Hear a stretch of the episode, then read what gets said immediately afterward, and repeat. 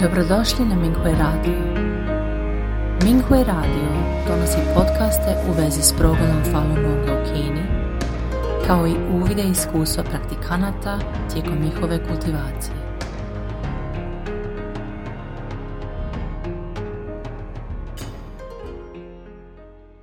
Slijedi članak za dijeljenje iskustava kojeg je napisao Falun Dafa praktikant Wen Xin pod naslovom Zašto je otac kineske aeronautike odbio napasti Falun Dafa? Falun Dafa, poznati kao Falun Gong, je drevna kineska praksa koja je utemeljena na tri principa istinitosti, dobrodušnosti i tolerancije.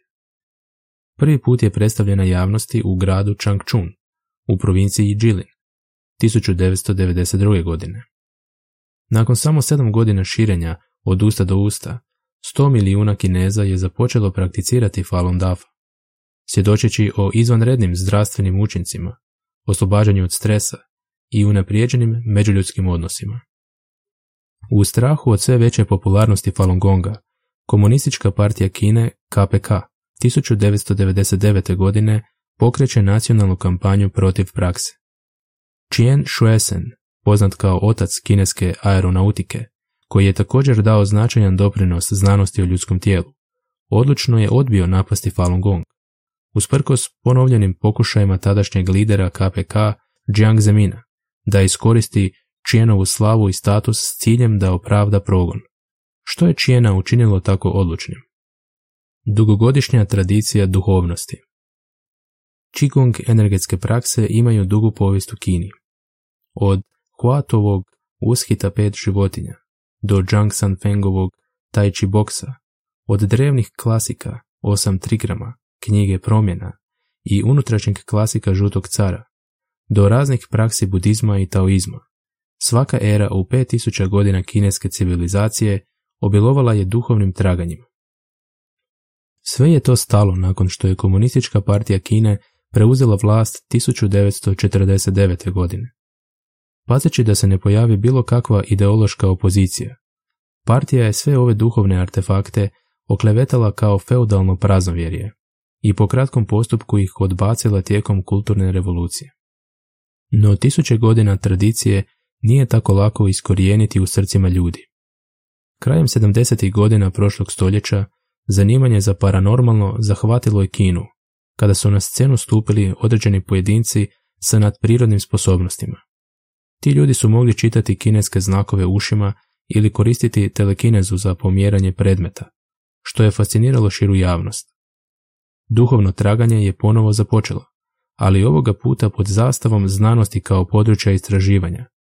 Grupa kineskih znanstvenika predložila je novo polje, znanost pod nazivom Znanost o ljudskom tijelu, a Qigong je unutar tog područja proučavan kao oblik granične znanosti. Otac kineske aeronautike odbija napasti Falun Dafa. Qian Shuesen, poznat kao otac kineske aeronautike, je netko za koga u Kini svatko zna. Kada je Qigong postao popularan u Kini, Qian Shuesen je ovaj fenomen nazvao znanost o čovjeku i posvetio je značajno vrijeme i energiju istraživanju Qigonga. Njegov interes bio je u akademskom polju i ideološkim inovacijama. Kao fizičar, što je dublje shvaćao mikroskopski svijet, to je više želio otkriti misterije života i univerzuma. U to vrijeme neki ljudi su se i dalje protivili Qigongu i Qian je pisao centralnoj vladi, izražavajući svoju podršku Qigongu. Zbog svog posebnog statusa poznatog znanstvenika, koji je dao značajan doprinos istraživanju atomske bombe i interkontinentalne balističke rakete, tadašnji najviši lider Hu Bang bio je pod utjecajem Qianovog odnosa prema Qigongu i izdao je sljedeću naredbu. Ne propagirati Qigong, ne predstavljati ga javnosti i ne kritizirati. Huova naredba omogućila je nastavak istraživanja znanosti o čovjeku i Qigongu. Qian je zaslužan za osnivanje i osobno je upravljao kineskim društvom za humanističke znanosti. Prema Qianu, znanost o ljudskom tijelu može dovesti do nove znanstvene revolucije u 21. stoljeću.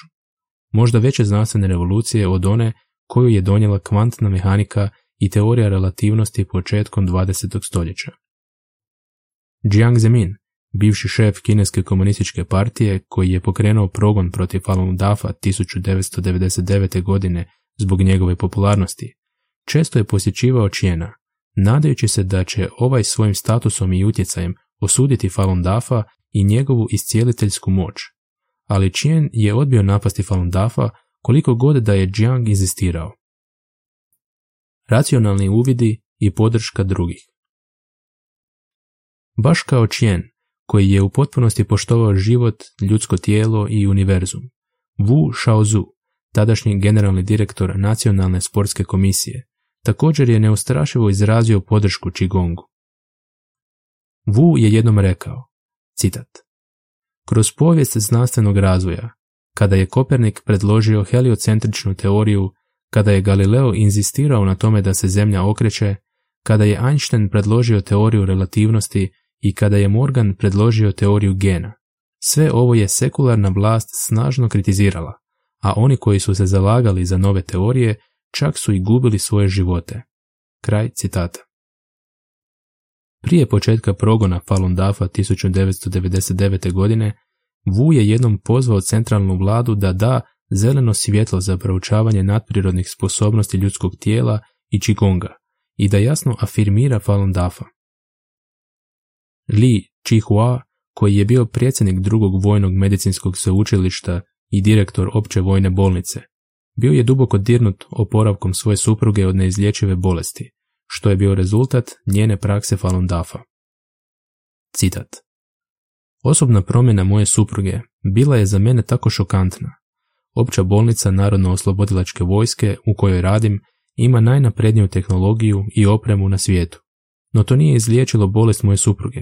Ona je izliječena bez ikakvih injekcija ili lijekova u tako kratkom vremenskom periodu nakon što je počela učiti Falun Dafa. Ova pitanja su mi se neprestano ponavljala. Činjenice govore više od riječi.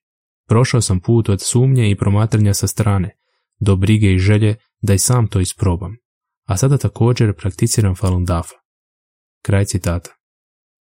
Najviša znanost Najveći znanstvenici u povijesti čovečanstva, Newton i Einstein, obojica su stajali na najvišem vrhu u svom području znanosti. Nakon što su iscrpli objektivne zakone fizičkog svijeta, otkrili su da konačni odgovor na pitanje o univerzumu može dati samo božansko. Stoga su se obojica u svojim poznim godinama posvetili duhovnoj vjeri.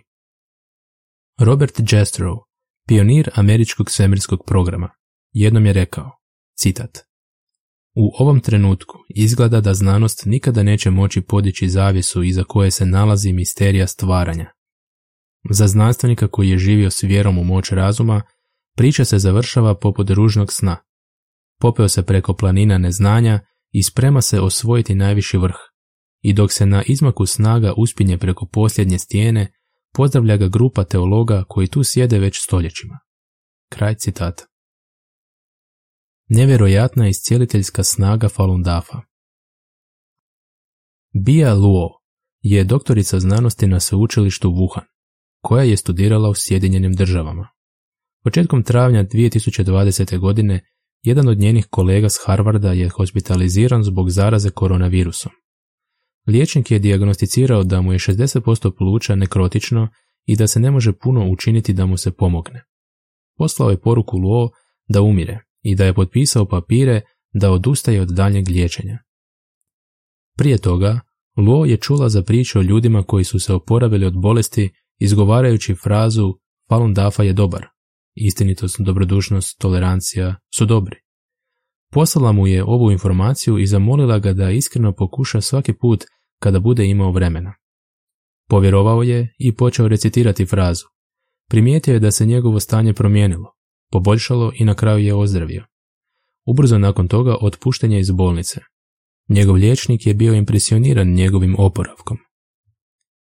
Osnot Gad je 73-godišnja dragoljarka koja živi na Long Islandu u New Yorku. U ožujku 2020. godine Gad je testirana pozitivno na koronavirus. Ona je prema uputama liječnika ostala kod kuće u karanteni i postupno su joj eskalirale poteškoće u disanju. Osjećala je da je smrt blizu. Njena prijateljica Ana, koja prakticira Falun Dafa, na jednak način joj je predložila da recitira frazu Falun Dafa je dobar. Istinitost, dobrodušnost, tolerancija su dobri. Gad je polako iznova i iznova recitirala frazu. Plitko disanje joj se postupno poboljšavalo. Tri dana kasnije oporavila se. Ne znam kako je to funkcioniralo i zašto je funkcioniralo, ali to je moje istinito iskustvo. Od tada to recitiram svakodnevno, rekla je. Završne primjedbe U drevnoj kineskoj kulturi uvijek se vjerovalo da su ljudski um, tijelo i univerzum povezani. Kada su ljudska bića dobra i moralna, često su blagoslovljena zdravljem, mirom i bogatstvom. Kada ratovi ili pošasti udare na svijet, to je često pokazatelj degeneracije ljudskog morala. Sa svijetom u kojem sada pandemija koronavirusa širi pustoš, svi se moramo zapitati što je pošlo po zlu. Možda traganjem unutar sebe možemo pronaći duhovno rješenje za bolest koja nadilazi modernu znanost i medicinu. Koronavirus se brzo širi, pa kuda svijet ide odavde? Ne propustite svaku priliku za spasenje. Ako imate dovoljno sreće da pročitate ovu poruku, možda je to sudbina koja je rezultat nagomilanih zasluga u vašem životu. Iskreno recitirajte frazu. Falun Dafa je dobar. Istinitost, dobrodušnost, tolerancija su dobri. Pozitivna energija univerzuma će ispuniti vaše tijelo i otjerati mračni i opaki virus, obnoviti vam život i suočit ćete se sa svijetlom divnom budućnosti. Dobrodošli na Minghui Radio. Minghui Radio donosi podcaste u vezi s progledom Falun Gonga u Kini, kao i uvide iskustva praktikanata tijekom njihove kultivacije.